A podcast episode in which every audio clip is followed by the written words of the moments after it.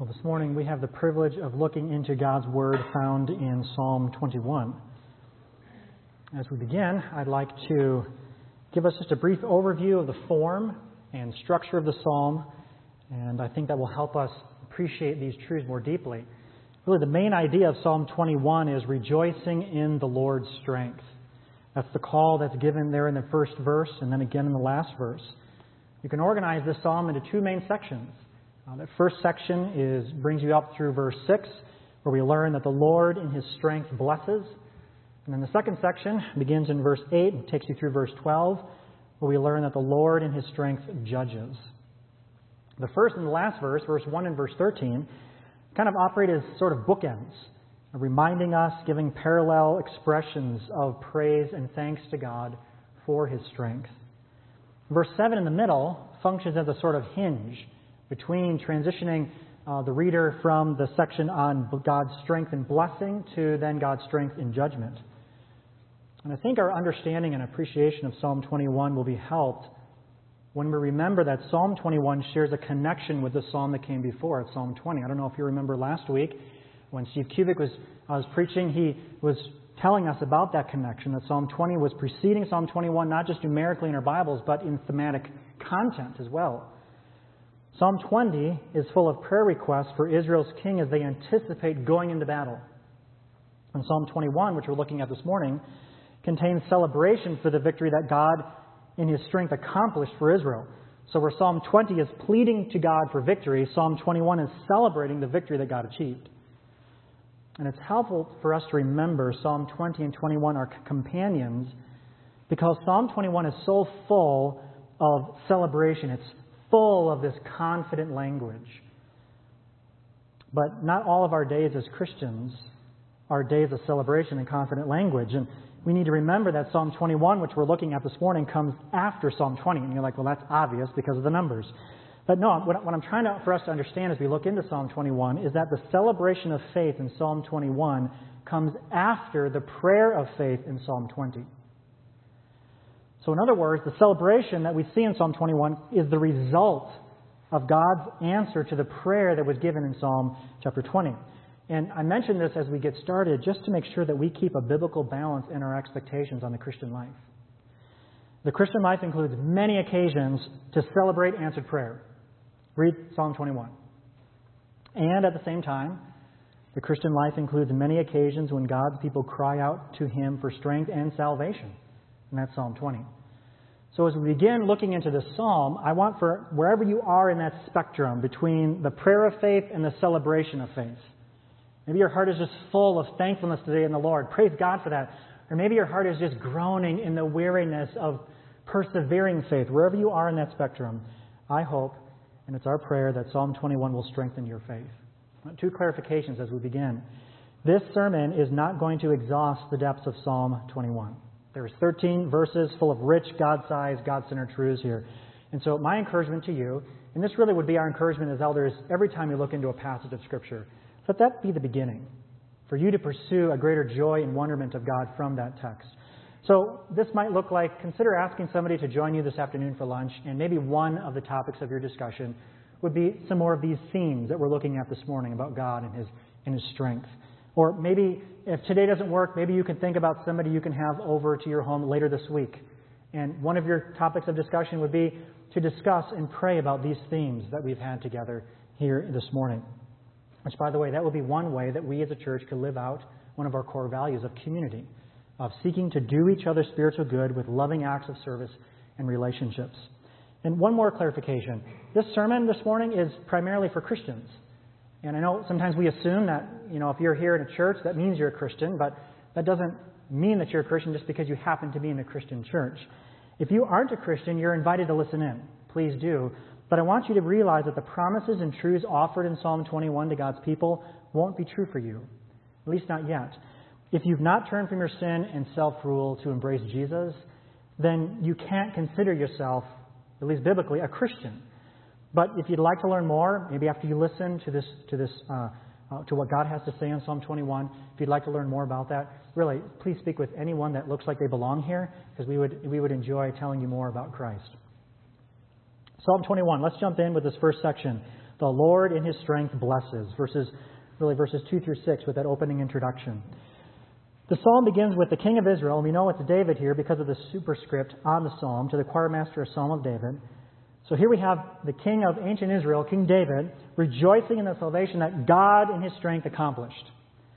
Notice all the yous and the yours that are in this opening section. O Lord, in your strength and in your salvation, how greatly he exalts. Verse 2 You have given him his heart's desire, and you is implied here, and you have not withheld the request of his lips. Verse 3 For you meet him with rich blessings. Over and over, David is pointing us as readers to God as the one who has accomplished this victory. What are the blessings that God in his strength has given? We're going to move quickly through these blessings. The first one is in verse 2, where God gave the king his heart's desire. You have given him his heart's desire and have not withheld the request of his lips. And that word Selah is, we think, a, uh, some, uh, a, a, function of cause, uh, asking us as readers to just pause and consider that. Let that kind of soak into your mind. God gave the king his heart's desire. Psalm 21, verse 2, by the way, is an answer to what was prayed for Psalm 20, verse 4. And if you look at those two verses together, Psalm 21, 4, Psalm 20, verse 4, and Psalm 21, 2, you'll see how they're connected, how they're related. In Psalm 24, he prayed, May he grant you your heart's desire and fulfill all your plans. And now Psalm 21, what does he do? He's praising God for answering that prayer. You have given him his heart's desire and have not withheld the request of his lips. This is a good place for the Christians in this room to remember that God alone has the strength to truly satisfy our heart's desires. I wonder how much of our efforts last week were us working to satisfy our heart's desires in our strength instead of trusting in and delighting in the Lord to satisfy us in accord with His strength. Another reason that uh, David and Israel are exalting the Lord for His strength and blessing is the blessing of God giving the king good reputation and honor. The blessings that God gave the king are described in verses 3 through 5 with well, words like this a crown of gold, length of days, and majestic splendor. That crown of gold is likely emblematic of the honor that would be bestowed on the king, which was an open sign of God's approval of his king, of that king and, and the people. The length of days has a strong connection to the Davidic covenant, and that's just a, the promise that God gave to David, where he talks about length of days, and God is fulfilling that word of promise to David and giving him the victory through his strength that glory and splendor and majesty. You put all that together, it's the accumulative description of God blessing the king and exalting Israel as his people. And so at this point in your Bible reading or in a sermon, you might be thinking, well, great, but I haven't asked God for a crown of gold, and maybe I'm asking Him for long days, but maybe not. Maybe you're in the middle of a trial and you think, wow, to live another 30 years with this trial? You're thinking, well, those are great blessings for David, but how does that have anything to do with my life this week? Do God's people today possess any promises like God gave David in the Davidic covenant that Psalm 21 is showing us a fulfillment of in, in part? Do God's people today have any similar kind of promise to us like David had for himself? And the answer to that is yes. In fact, there are so many promises that God has given his people that there's too many to list. But if you were to open your Bible and read day after day with a humble heart, hungry to see God working for your joy in him, you're going to be overwhelmed with the blessings that He has promised to give through His strength. Here's just a couple to review this morning, maybe to get our hearts celebrating God's strength for His blessing to us. In Hebrews chapter 4, we're reminded that we have a great high priest who has passed through the heavens. Jesus, the Son of God. Let us hold fast our confession, for we do not have a high priest who is unable to sympathize with our weaknesses, but one who in every respect has been tempted as we are, yet without sin.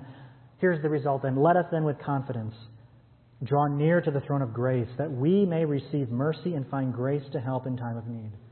What a marvelous promise. What a way of God to show his strength to us by making a way for us to have bold access into his presence so whenever we are in need we can ask for mercy and grace.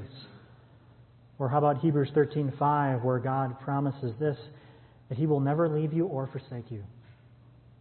Think about that the comfort and strength and confidence that is promised to his people that will never, never be broken. Or James chapter 1 verse 12, blessed is the man who remains steadfast under trial. For when he has stood the test, he will receive the crown of life which God has promised to those who love him. Friends, we could spend the rest of this morning and into this afternoon just recounting the promises that God has given us that express His strength to us. What other promises God blessed through His strength here to David? Well, I think really the climax, the greatest feature of God's blessing to the king is found in verse 6, the last part of it. For you make him most blessed forever. What does it mean to be most blessed forever? Well, for David in Psalm 21, it was this For you make him glad with the joy of your presence. The blessings of God on the king find its crescendo in the glad joy of God's presence. So, the presence of God, by the way, is a central feature of all of the promises that God gave through the ancestors of Israel. So, if you look at the promise God gave Moses, God gave Abraham, one of the central features of that is his abiding presence with Abraham. And then again to Moses, it would be his abiding presence with, with the Israelite people. And the promise to David, again, he would be with David and with his, with his uh, reign and realm through the ages. They all feature the promise of God's presence. And by the way, God has extended that promise to us as his people in this New Testament age. When he said in Matthew 28, verse 20, Look, behold, take notice of this. I am with you always to the end of the age. And if you want to get a sneak peek of what it looks like to have God's presence with you, even to the end of the age and beyond, read Revelation 21 this afternoon. And just celebrate how God is displaying His strength to you in His blessings. I wonder if we too often attempt to find our gladness and joy in something less than or other than God's presence. I know this is a constant war in my own heart, week after week. We so quickly forget and doubt what we read a few weeks ago together here on a Sunday when we looked into Psalm 16, where the psalmist is reminding us that it is God who makes known to us the path of life. In his presence there is fullness of joy. At your right hand are pleasures forevermore. It's that truth in Psalm 16 that David is celebrating the experience of in Psalm 21. Think about it. Psalm 21 some of the blessings that are mentioned in this psalm are spectacular. I mean, crowns of gold and length of days and uh, in majestic splendor. But the greatest blessing is glad joy in God's presence. The many blessings of God's strength aren't the cul de sac where it ends, they're on ramps intended to point the one who receives these blessings to the giver of those blessings, finding great joy in God's presence. Maybe this psalm needs to change where we are looking for ultimate joy and gladness this week. This week, you can live out Psalm 21 simply by doing this, by trusting God's strength to be capable of giving you the glad joy of His presence that's talked about in Psalm 21. Now, that's going to take faith because there's going to be hundreds of occasions where our affections are going to be drawn to worship as what's going to give us true pleasure and satisfaction other than God. But Psalm 21 is an invitation to believe that God is strong enough, He's capable of giving us the glad joy of His presence that our hearts long for. What does it look like to live that out this week? Well, maybe it looks like joining God's people on the Lord's Day for gathered worship. An expression of faith that God's presence is what's going to give you the fullness of soul that your heart longs for. Or maybe it looks like opening your Bible this week and reading, submitting yourself under the mighty hand of God, and going to Him to find truth that will be a comfort and give you confidence to live out the Christian faith this week. Or maybe it looks simply as casting your anxieties and cares and sorrows on Him through prayer, entrusting Him to be capable of working in His strength for your joy through that circumstance. Another obvious lesson for us from this text is the simple matter of thankfulness. Psalm 20 and 21 go together, right? So without one half of it, it would be incomplete the prayer of faith in Psalm 20 and the celebration of faith in Psalm 21. And this just simply teaches us that thanksgiving to God is an essential part of Christian worship. Like David and ancient Israel before us, giving thanks to God is one way that we bring glory to God. So, if you need more convincing, read, mark this passage down to read later, Luke 17, a story of 10 lepers that were healed, and there's some lessons in there about thankfulness as well. But all through the scriptures, God's people are invited, even commanded, to be a people who give thanks and celebrate the power of God's strength. Really, our mission as a church is simply stated of displaying God's glory. That's why we exist as Highlands Baptist Church, to display God's glory. What does that look like this week? How does Psalm 21 help us display God's glory.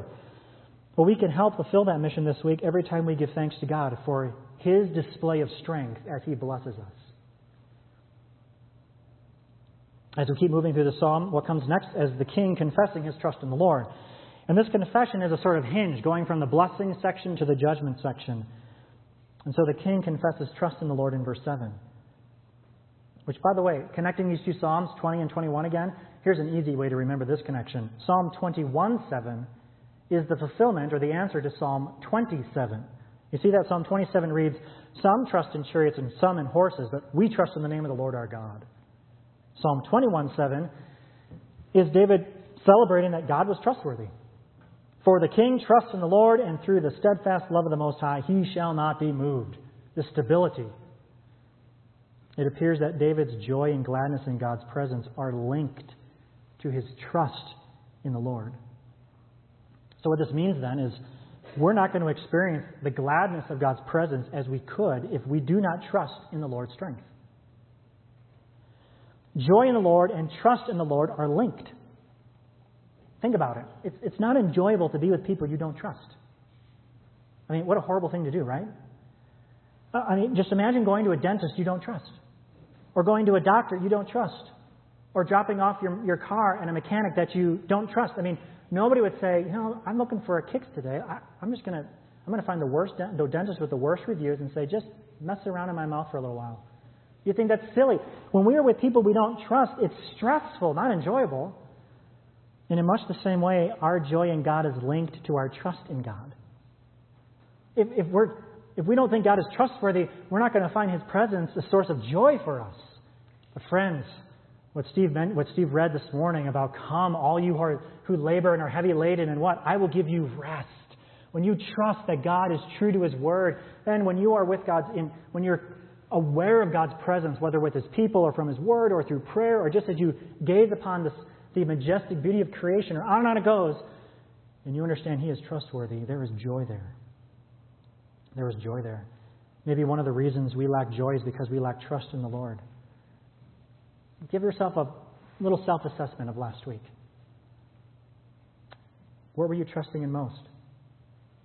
To give you the joy and gladness that you long for.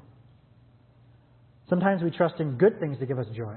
And there is good things do give us joy. That's one of the blessings that God has given.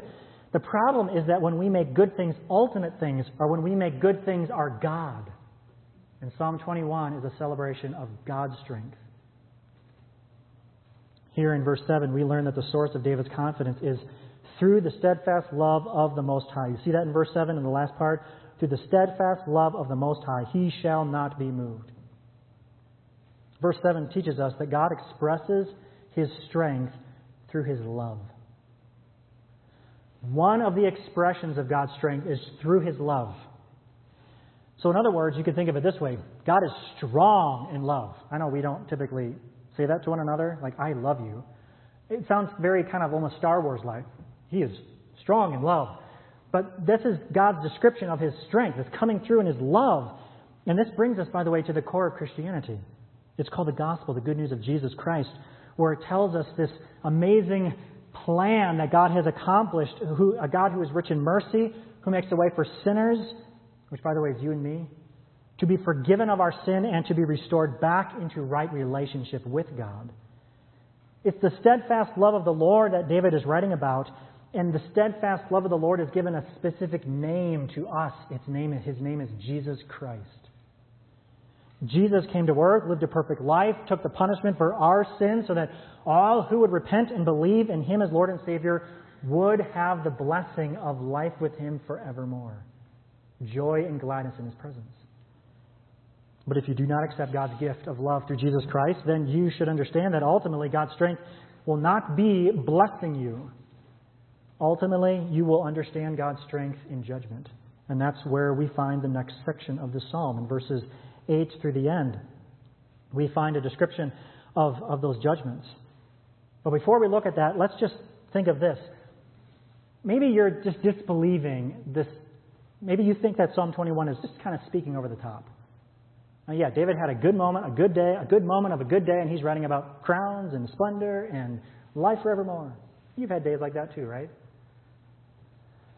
But when we, they, they're not exaggerations because when we understand that all of those blessings that David writes about are true, and yet more so for New Testament believers in Jesus. Think about it this way because of Jesus, Christians today are promised a crown. 1 Peter 5 4, and when the chief shepherd, Jesus, appears, you will receive the unfading crown of glory. How does God show his strength to us? Through Jesus. Because of Jesus, Christians are promised length of days forever and ever. That's verse 4, Psalm 21 verse 4. John 3:16, try that one out, right? For God so loved the world, he gave his only son that whoever believes in him should not perish but have eternal life. Or the promise given in verse 5 about splendor and glory. Because of Jesus, Christians are promised glory and splendor too. John 17, verse 22. Here's just one sample. The scriptures are full of this, but John 17, here's Jesus praying to God the Father, The glory that you have given me, I give to them, that they may be one as we are one. Friends, that, Psalm 21 is not exaggerated. When Jesus is praying to the Father, The glory that you've given me, I pray that you would give it to them. That's glory and splendor unimaginable. God is strong to bless. Will you believe that Jesus is capable of that? Well, so far we've seen God's strength and blessing. We've seen the king confess his confidence in this strong one. And now we look at God's strength, the Lord in his strength, judges, verses 8 through 12.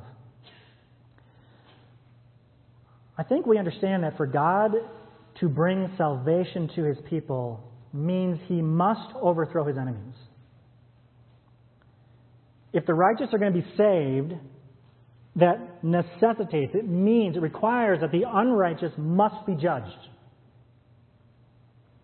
So, the presence of God that brings the king gladness is the same presence that brings doom to those that will face his judgment, his enemies. And one of the questions, maybe, who is God's enemy? Maybe you are thinking, you know, I, I kind of think God and I are kind of buds. I mean, I had this near miss on the road the other day, and I just felt that God was there with me, protecting me from that harm. And God has done that for me on and off, you know, through the through the age, you know, through the ages. None of us live that long. Through through my life. Well, I'm not dismissing that God hasn't been at work protecting and providing for you. He has. Friends, the presence of God that brings the king gladness is the same presence that brings doom to his enemies, and God's enemies are simply all who oppose his rule in their life. You see, God is not just kind of a, an assistant that's, that when you pick up the red phone, then God answers. He is King of kings and Lord of lords. God does not exist so that He can make much of us. We exist because we are to make much of Him, because that is who He is. He is worthy. So God's enemies are any who do not treasure Him and live in accord with His word. I mean, the descriptions of God's judgment are dreadful, by the way. If you notice in verse 8, I mean, I'll just kind of summarize it, but God's judgment is all seeing and all knowing. Uh, I'm glad I didn't have a grade school teacher that was like that. And so are you. But God is. Verse 9 God's judgment is a blazing fire of wrath that swallows up and consumes his enemies. say, well, hang on. You were just talking about a God who is strong in love, and now you're talking about a God who is strong to judge? Verse 10, God's judgment is comprehensive and final. Verse 11, God's judgment prevents evil from achieving ultimate success. So the description of God's judgment on the wicked is a powerful comfort for the people of God. Now, if you're not a Christian, just hang in there. This will make sense in a minute, I think. But for the people of God, the promise of God's strength and judgment is a comfort because God is the one who punishes his enemies. And Jesus is the infallible judge and God's people then are delivered from grudges and revenge. It's because God is strong in his judgment that Christians can give to him and find rest from grudges and revenge because he is mighty. Are you consumed by revenge or enslaved by a grudge? Psalm 21 is a reminder that God is strong to judge. He is more trustworthy to make it right than you are. He is more capable to make that wrong right than you are. It takes faith. But friends, faith in a great God like this is a comfort. Instead of revenge and grudges, God's people are invited to trust in the Lord's strength. And there again, we can find gladness in God's presence.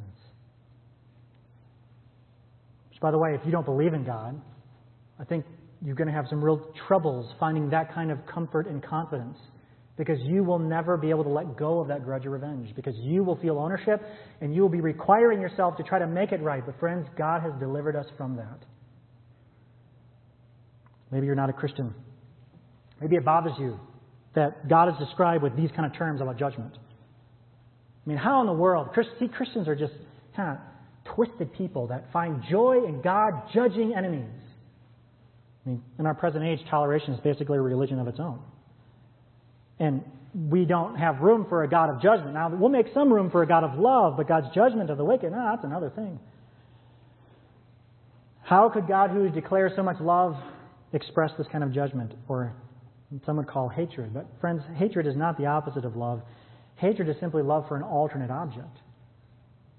Hatred is a love for something else. For instance, you might hate the Oakland Raiders, or not. You might hate the Oakland Raiders because you love the Denver Broncos. It's been said that really the, the op, better word for an opposite of love is apathy. And I know we could discuss this in length, but just for the sake of our understanding here, apathy is maybe a better word for the opposite of love because think of it a father cannot say he loves his child while at the same time choosing to enjoy friendship with the person who's a child predator. You, you, you can't be apathetic about that. If you're a dad, you're going to have to rise up and protect. In the same and similar way, God cannot simultaneously love his people and be apathetic toward those that would seek to harm his people. And if you're not a Christian, please listen carefully. These words of judgment against wickedness are a warning, but also an invitation. These are a warning about what, God, what happens to God's enemies. Take heed to his word of warning, but also understand this is an invitation to know God's strength, not in judgment against you, but know God's strength where we started in God's blessing to you through Jesus. As strong as the judgment of God is, that's the punishment Jesus took. And Psalm 21 is an invitation for you through Jesus to know God's strength to you in blessing. And so we come to the conclusion, verse 13. Be exalted, O Lord, in your strength. We will sing and praise your power. God's strength is all about God. Sometimes as Christians, we can forget that. We would like to think that God is the one who swoops in and saves the day for our circumstance, and we get upset and irritated why He is not coming through like we expected. Friends, my heart wrestles with that from time to time too. But God's strength is all about God. You see, Psalm 21, if we think about it, is a celebration of God's strength for the victory that was achieved in battle. And you might say, well, I mean, Israel was the one fighting, and David was the one leading, and so isn't it David and Israel that get the credit? I mean, after all, it was Saul, they said, killed the thousands, but David is ten thousands. And here's just an example of David adding more to his body count.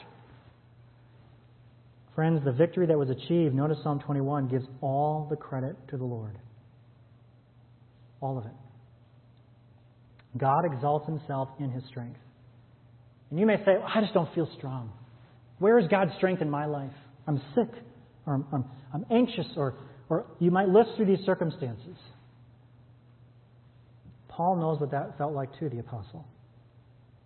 And he instructs Christians that not to fret, that God is so capable, so strong, that God actually delights to take our weakness to display his strength.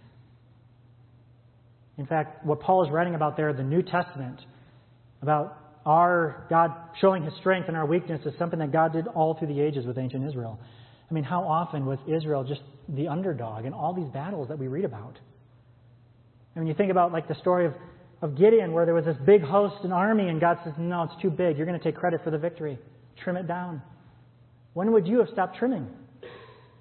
God got them, them down to 300. The odds were absolutely ridiculous. And yet God was pleased to show his strength in that absurd circumstance. Because all through the ages, God's people respond to God's strength this way.